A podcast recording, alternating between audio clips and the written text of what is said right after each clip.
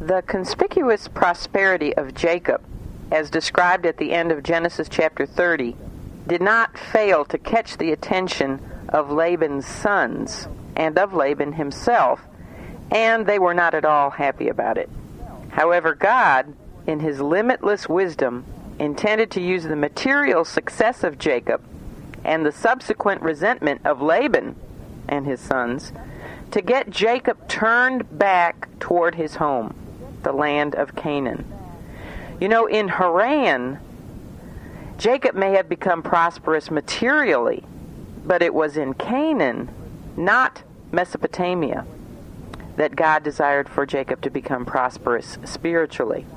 It's interesting to find that the Lord God had prospered Abraham down in Egypt.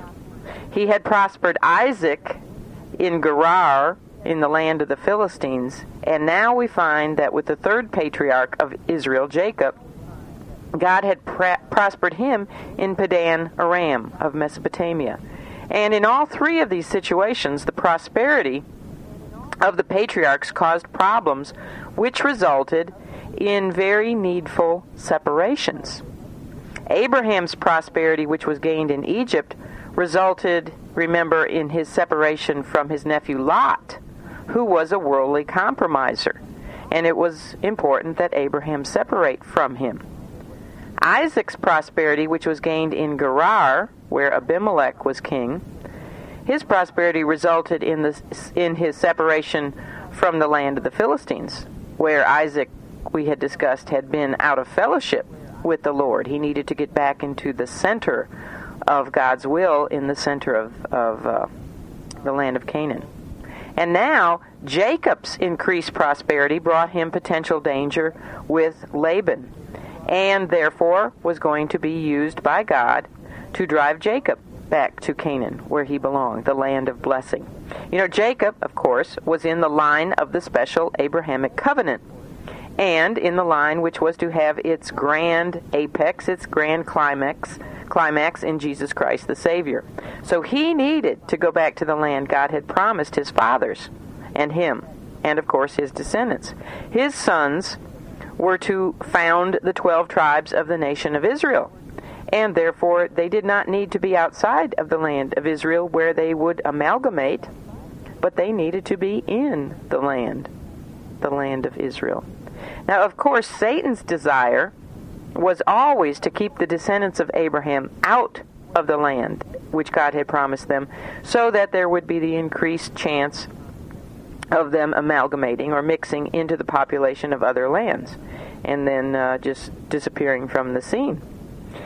Laban, as a tool of Satan, was uh, had managed so far very successfully to keep Jacob from the land for 20 years.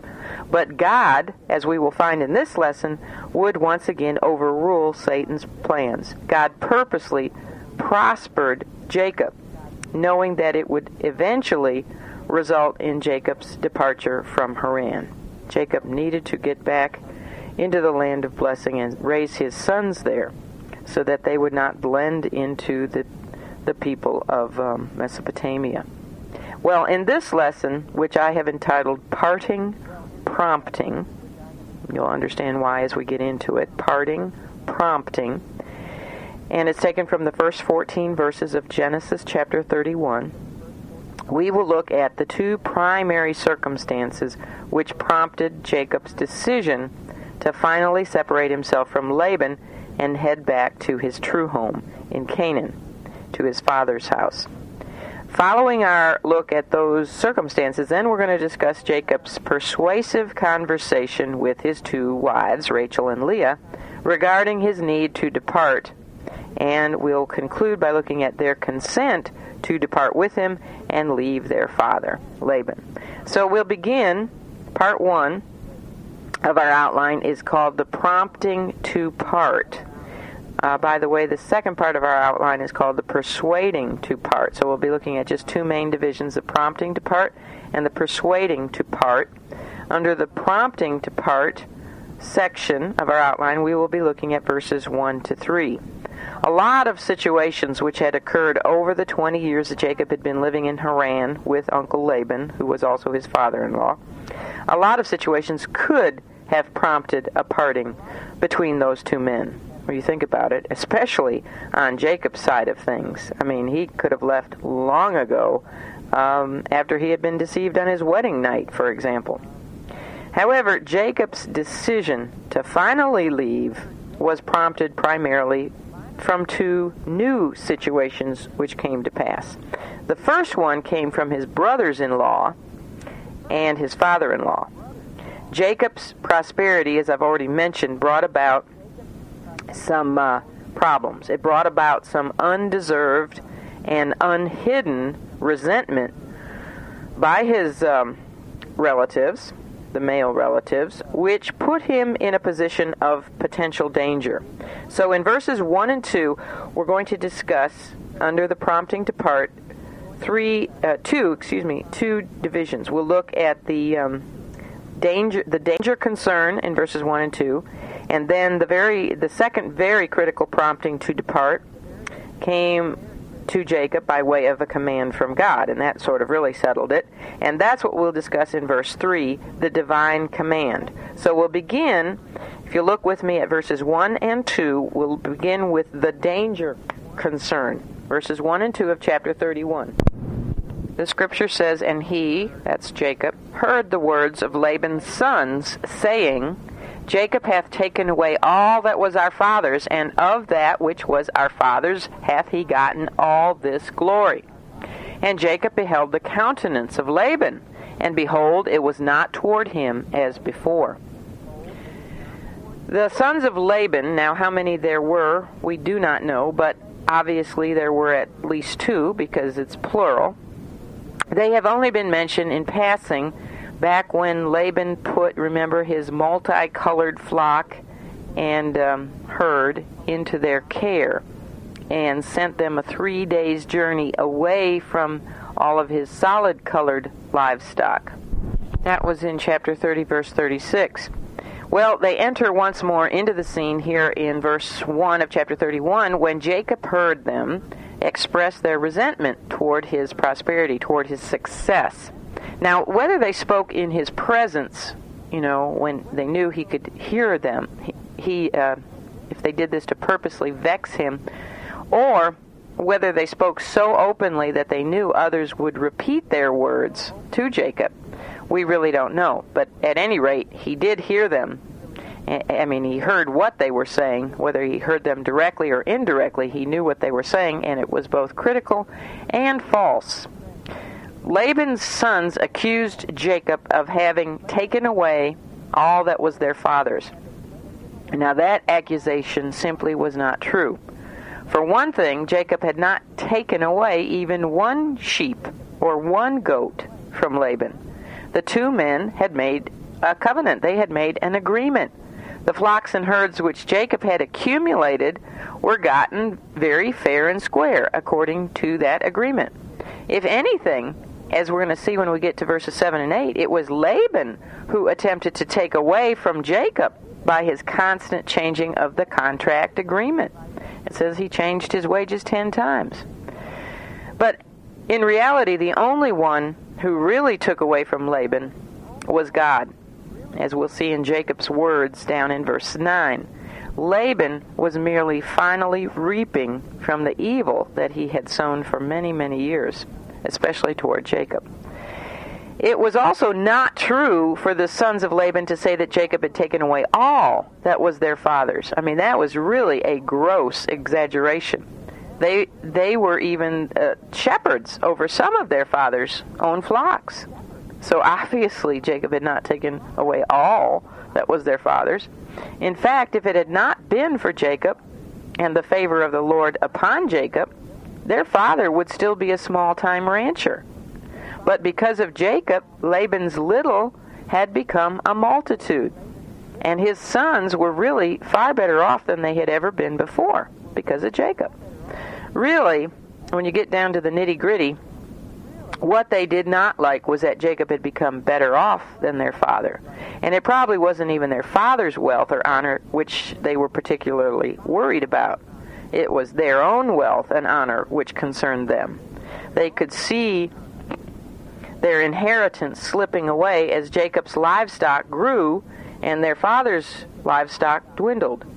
They became unreasonably bitter about it, and they probably mentioned their gripes and their false accusations to their father at every opportunity which came their way.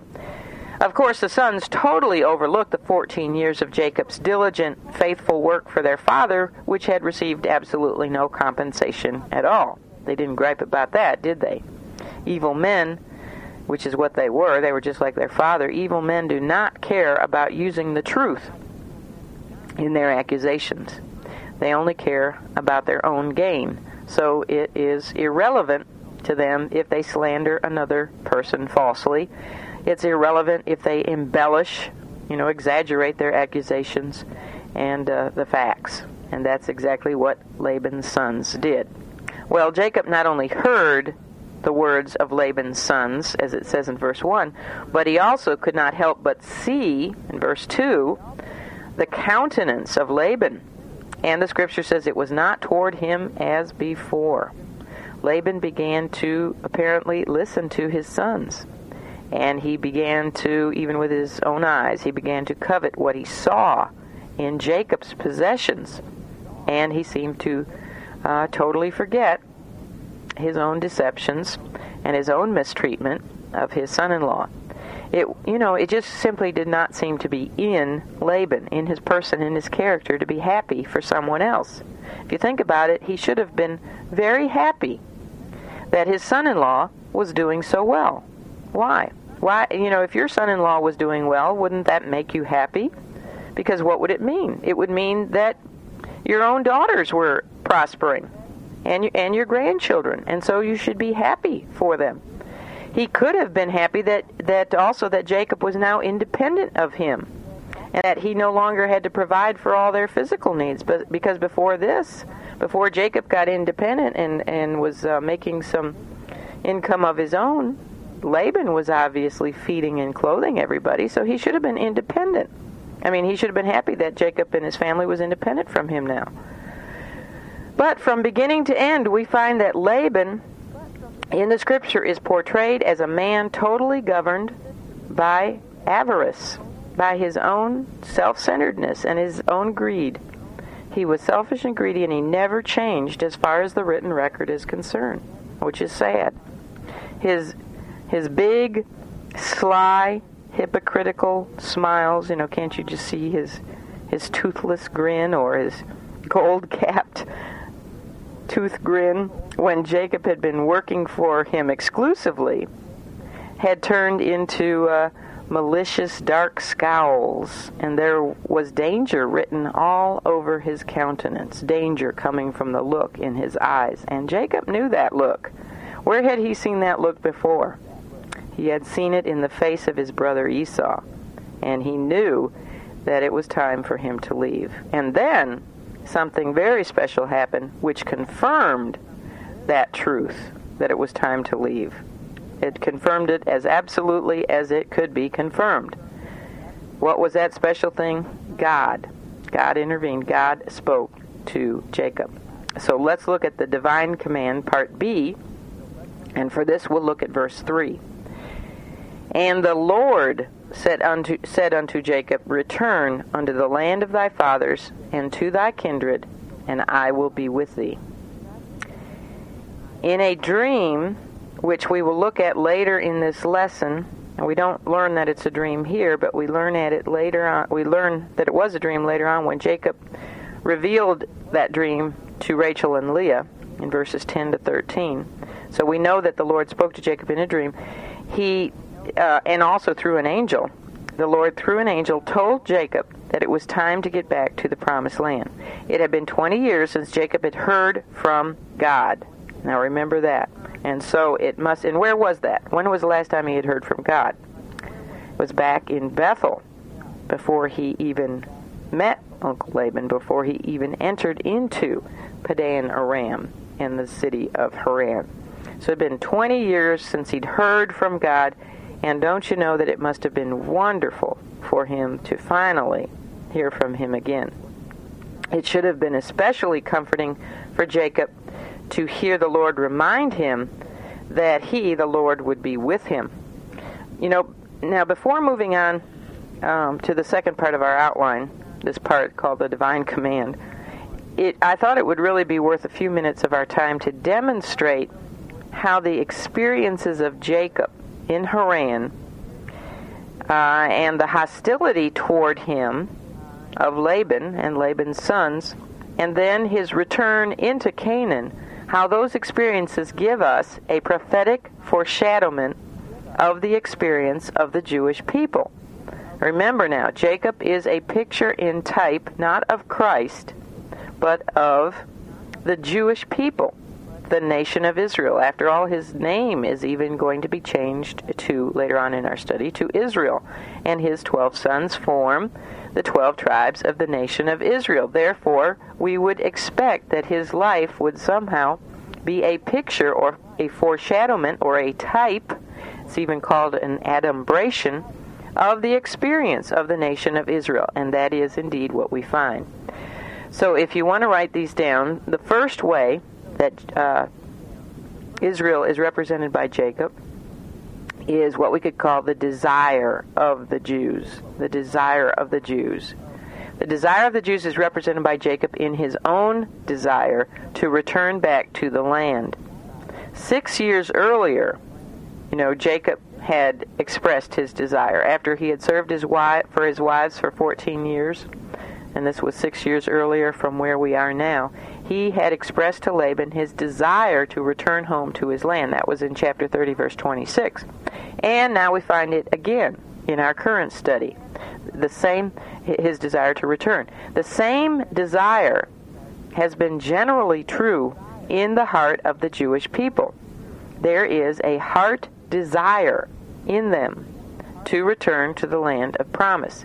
Even though there have been uh, any number of reasons why many of them individually, many of the Jewish people individually could not or did not return to Israel, yet corporately, enough Jews have returned to the land after each of their exiles to demonstrate, as a nation, her desire to return home. Secondly, the dollars of the Jews, you know, their prosperity, their success financially, materially, the dollars of the Jews is also represented by Jacob. Jacob grew very wealthy, as we have discussed, in Haran, and he also brought increased prosperity to his host, Laban. We find that wherever the Jews go, they not only prosper themselves, but the host land in which they settle also prospers because of them and because of God's blessing on them. So a nation that embraces and blesses the Jews brings blessings upon itself. But the nation that makes the grave mistake of Laban and turns an envious, malicious eye on the Jews and subsequently harms them or drives them away also drives away its own source of blessing.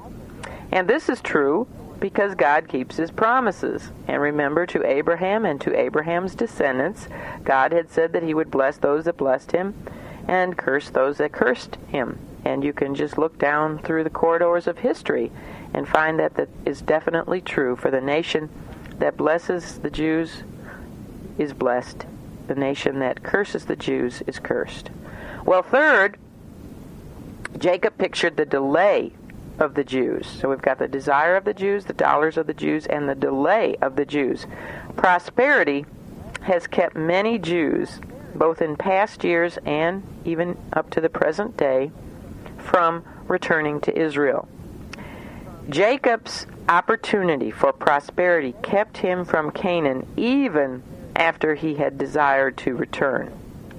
The riches, and the comfortable lifestyle which many of the Jews got used to when they were in captivity in Babylon kept many of them from returning to Israel with Zerubbabel and Nehemiah and Ezra. They got uh, they got prosperous in Babylon and they enjoyed the creature comforts, and many of them did not return. Well, the same is true today. Wealth and comfort are the primary reasons for why many Jews do not go to live in the land promised them by God. That, of course, and the fear of danger, especially today, with all the terrorism going on in Israel. It was, remember, a fear of Esau which had kept Jacob away. It was, it was probably the reason why he accepted Laban's ridiculous terms of working 14 years for his wives. He was still afraid to go home anyway, so he figured he might as well stay in and work for uh, Uncle Laban and get his wives. Um, because he was, we'll find that even when he does go back, he is still very much afraid of Esau.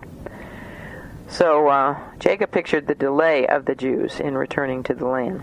Fourth, we have the diligence of the Jews, which, along with God's blessings, just as was true with Jacob, whether he deserved those blessings or not. Now remember, um, he, he did not exactly deserve to be blessed by God, just as the nation of Israel has not necessarily deserved to be blessed, but it's just because God promised he would bless them, and so he keeps his promise.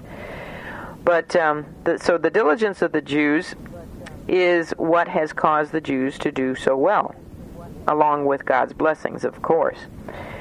Wherever they have gone in the world, they have done very, very well. And again, just um, a look at history, and so many of the Jewish people have been the forerunners in their various fields and have been um, responsible for many, many of the wonderful things that have been invented and discovered.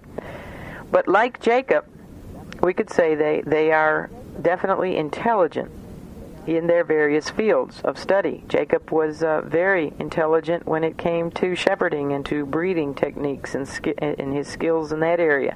And uh, he had excellent work habits, and that's in general how the Jews are intelligent and they have excellent work habits. They get their jobs done effectively and efficiently. So the diligence of the Jews, along with God's blessing, is another way in which Jacob has um, is a picture of the nation of Israel, causing the Jews to do so well wherever they have gone in the world. Fifth, we have the danger to the Jews. The persecution is what God has used repeatedly to get Jewish people back into their land. It was the hostility of Laban, as we see in this account, and, and Laban's sons, which eventually made it very uncomfortable for Jacob to remain in Haran. And it was the persecution of the Egyptian Pharaoh which drove the Jews back to the land um, back in Moses' day. And it was Hitler and Nazi Germany which drove the Jews back to the land some 50 years ago. Even yet today, persecution is still a big factor in bringing Jews back into the nation of Israel. So pic, um, Jacob pictured the Jewish people in the way of his, even in um, his persecution, which God used to get him back into the land. His persecution by um, Laban and Laban's sons, the animosity, which he knew would bring persecution. Okay, well, that's all I'm going to say now about um, part one of our outline which was entitled The Prompting to Part. Let's move on now to the Persuading to Part. And under this section, we also have two divisions. We will look at the consult with the wives, as Jacob consults his wives about the situation. And then we will look at part B, the consent of the wives. So we'll begin by looking at his the consult with the wives, verses 4 to 13. This is the longest section. Starting in verse 4, it says, And Jacob sent and called Rachel and Leah to the field unto his flock, and said unto them, I see your father's countenance, that it is not toward me as before, but the God of my father hath been with me. And ye know that with all my power I have served your father. And your father hath deceived me, and changed my wages ten times, but God suffered him not to hurt me. If he said thus, this is, now he's speaking about Laban, the speckled shall be thy wages, then all the cattle bear speckled. And if he, Laban, said thus, the ring straked shall be thy hire, then bear all the cattle ring straked. Thus God hath taken away the cattle of your father and given them to me. And it came to pass at the time that the cattle conceived that I lifted up mine eyes and saw in a dream. Now here's where Jacob is telling his wives about his dream. And behold, The rams which leaped upon the cattle were ring straked, speckled, and grizzled. And the angel of God spake unto me in a dream, saying, Jacob. And I said, Here am I. And he said, Lift up now thine eyes and see. All the rams which leap upon the cattle are ring strike speckled and grizzled, for I have seen all that Laban doeth unto thee. I am the God of Bethel, where thou anointest the pillar, and where thou vow, vowest a vow unto me. Now arise, get thee out of this from this land, and return unto the land of thy kindred.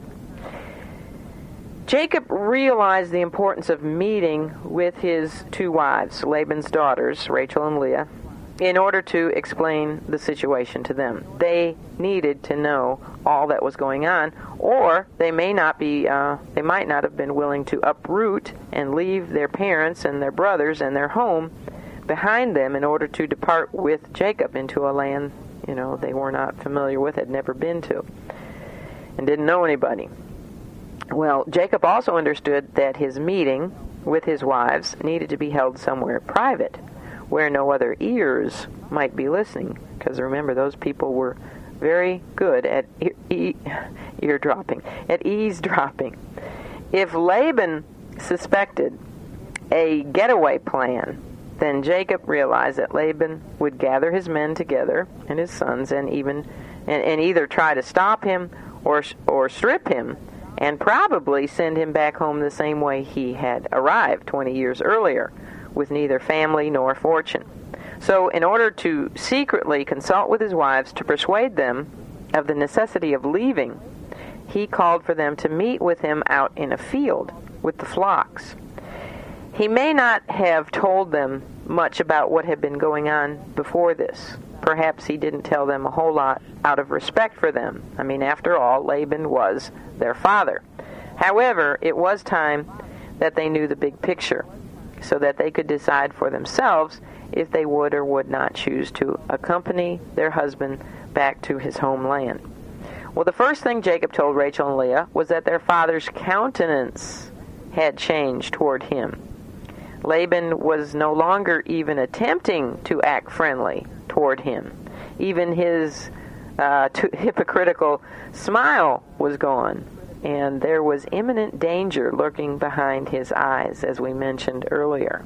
And Jacob saw this.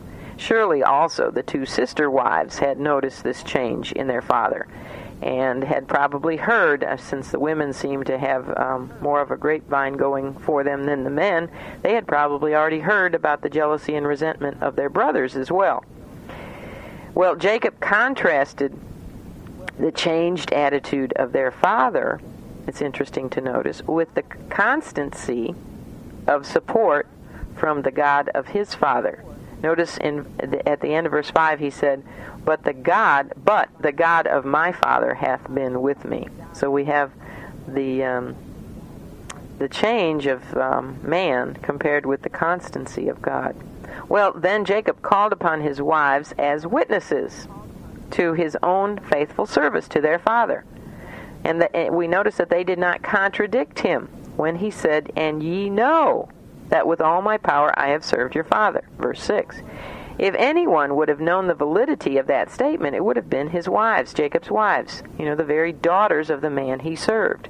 They would know if he had truly been serving their father wholeheartedly or not.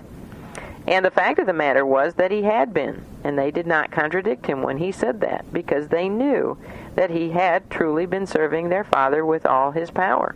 He had been a very he'd been very exemplary when it came to his worth, work ethics. That's one thing we can really commend Jacob about is his work ethics. Even working for a a uh, very selfish, greedy, unethical employer. After speaking to Rachel and Leah about the change in their father's countenance toward him, he then also told them about the changes in their father's contract with him. He told them how their father had deceived him by changing his wages ten times, which may have been a figure of speech. You know, we we simply don't know. If, I mean, we don't know if he actually literally changed it ten times, or if that's a figure of speech, meaning that he had changed it many times. We notice that Jacob, and this is interesting to note, that he did not make any mention of Laban's deception with Leah on the wedding night. Uh, and, and that's commendable. He did not want to hurt Leah by bringing up that subject. He, he merely brought up the matter of, their, of his wage contract with Laban and how Laban did not keep his word about the arrangement for wages which he and, his, and Laban had made, but he did not mention the arrangement for the wedding, which was good. He didn't hurt Leah. He cared about Leah. When Laban saw how many spotted and speckled and grizzled livestock were being born, what did he do? He changed the contract to limit Jacob to simply speckled animals. That was his first trick. However, God then saw to it that a greater percentage of speckled babies were born to the animals. And then we find out that Laban again arbitrarily changed the contract to limit Jacob to the ring streaked animals. And once again, God saw to it that uh, many ring streaked young were born. So, no matter how Laban changed Jacob's wages, he could not change God's blessings on Jacob. Laban was a wicked miser who tried to cheat Jacob at every turn, but he could not succeed against Jacob's God. Hallelujah. Praise the Lord. In verse 9, we find the answer to the accusation of Laban's sons. They, remember, they had falsely stated that Jacob had taken away all that was their father's back in verse 1.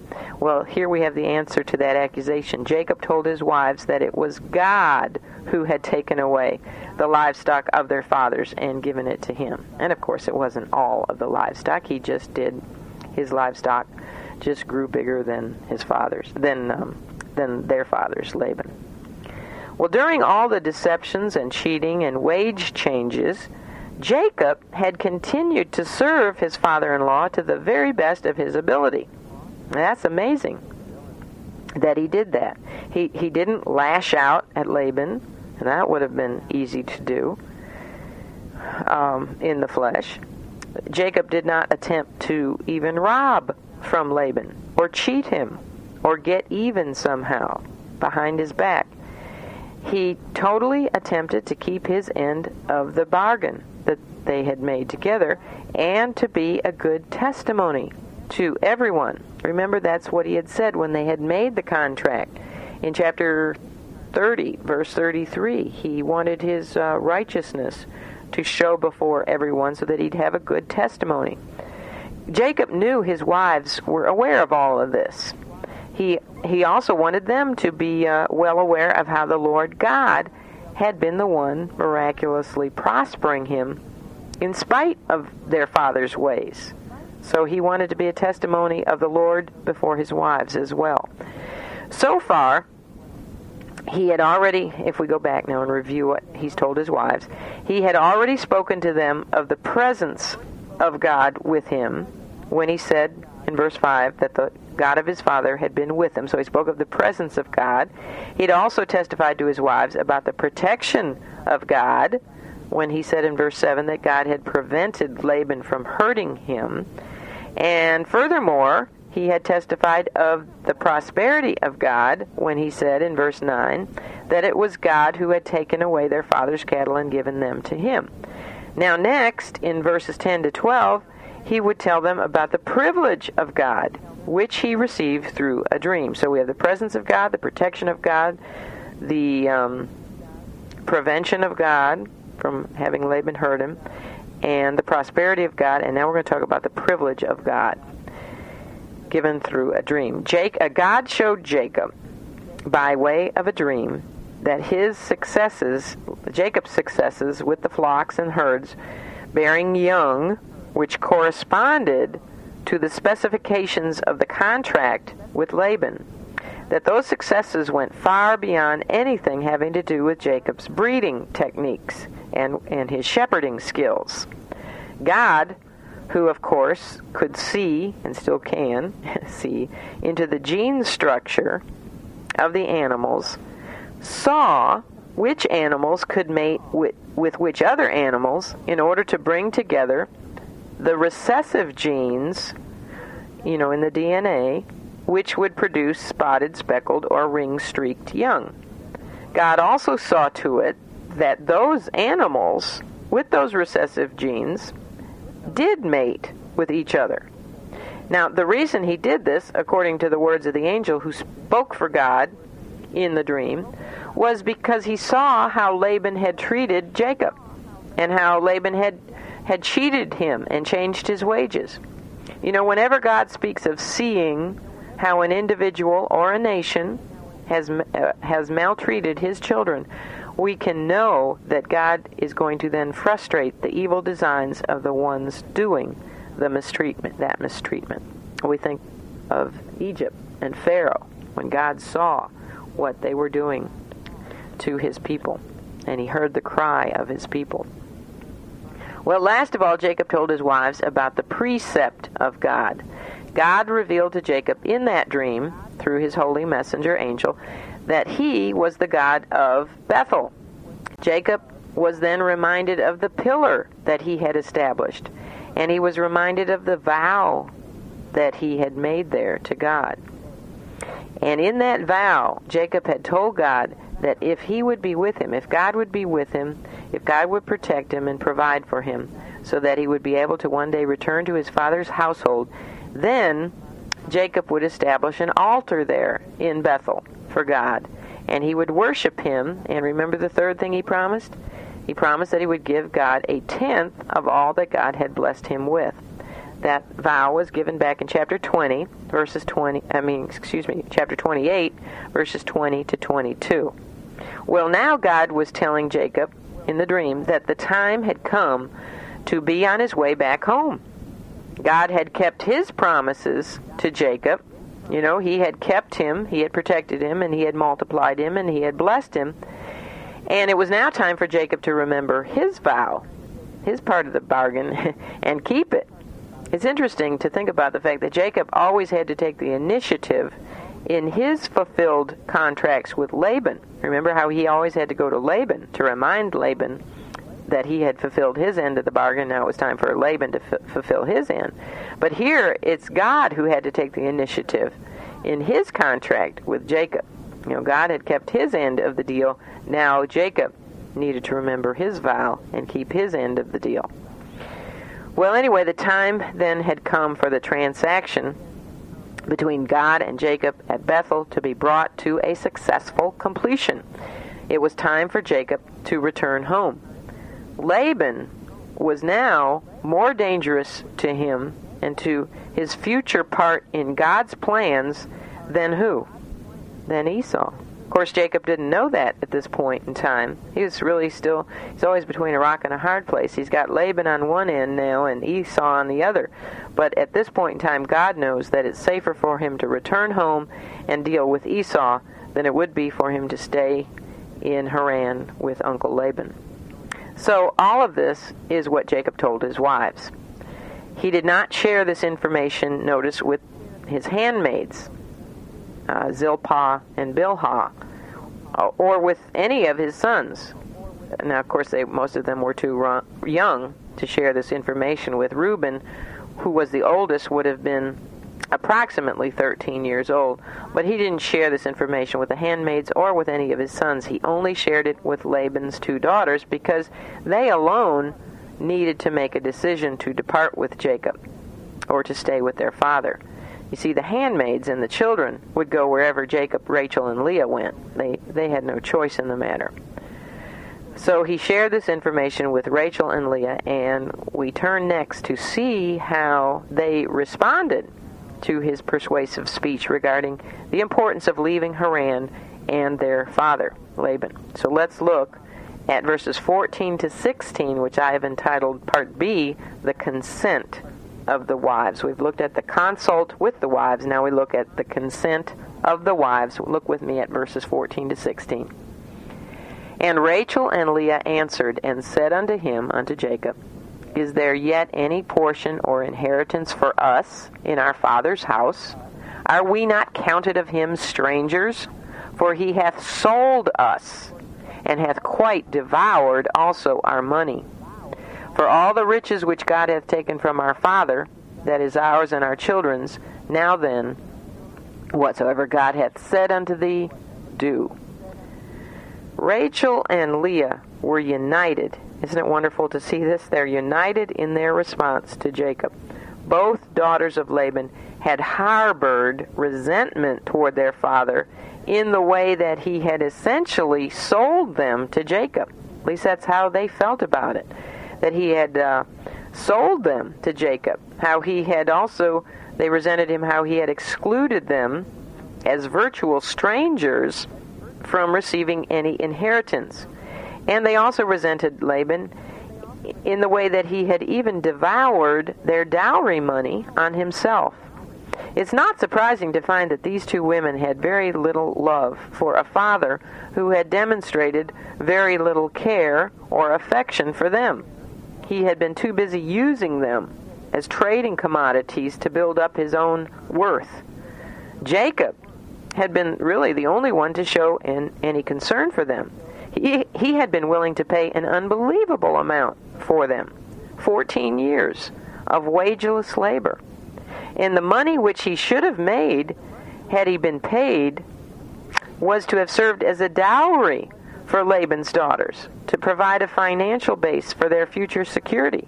But Laban had kept that money for himself instead of putting it into his daughter's account. You know, the money that Jacob would have earned, he should have taken that money and put it into his daughter's account for, you know, security, for a dowry. But he didn't do that. He kept that money for himself. He devoured it on himself.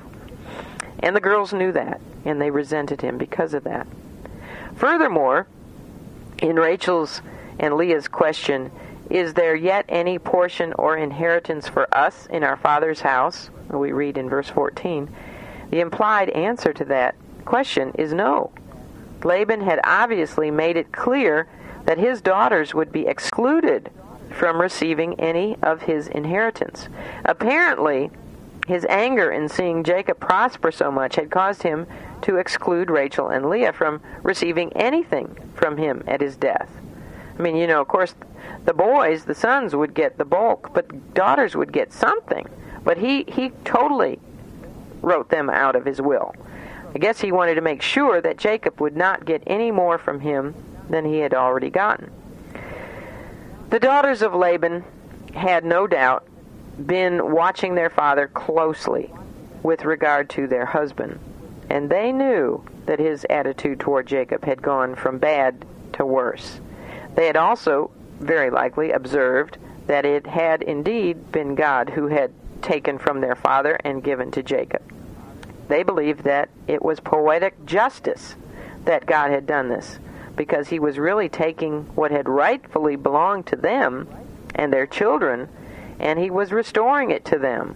You know, their father hadn't given him a dowry, and he had written him, them out of his inheritance, so they felt it was right that God had done this and restored to them what their father had stolen. So the two sisters may not have been admirably spiritual in their reasons for committing to go with Jacob, but at least they submitted to his authority, their husband's authority, and better, they had they submitted to God's authority because they together agreed that Jacob should do whatsoever God had told him to do. They were behind him 100%. And it's good to close this study finding that Jacob and his two wives were finally in harmonious agreement. And that is good advice that they gave to their husband. Whatsoever God told him to do, do. That's good advice for us to give to anybody.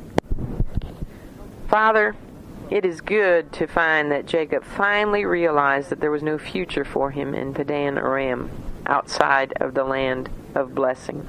His future lay in the place where you had placed your name. His future lay in uh, the land of blessing with the God of Bethel. And this is a great lesson for us to learn as believers. True prosperity is spiritual, it's not material. True prosperity doesn't reside here in this world, but it resides in the next world where you live, God, in heaven. It was good that Jacob saw the world around him becoming dangerous because it made the Word of God suddenly become so much more delightful. Everything started to come into focus when God, when you, Lord, again spoke to him. He must get back to the land of promise. Thus we find that it is a blessing, really, when the world, which may initially look so attractive to us, when it begins to look like um, not so attractive. When it initially looks like a place of such riches and comforts and ease, but it finally turns sour. That's good. Because it is then that we are willing to listen to what God has to say to our souls. The world will use us. The world will change our wages ten times, so to speak.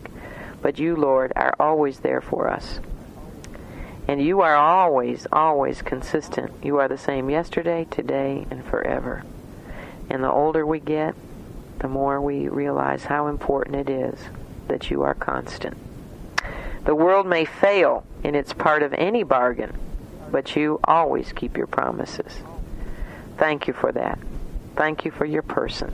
Thank you that the best advice of all is the advice that we heard from Jacob's wives, and that is whatever God says to do, do. May we be faithful to do just that. Lord, we love you and we praise your holy, gracious, perfect name. We pray in Jesus' holy, perfect name. Amen.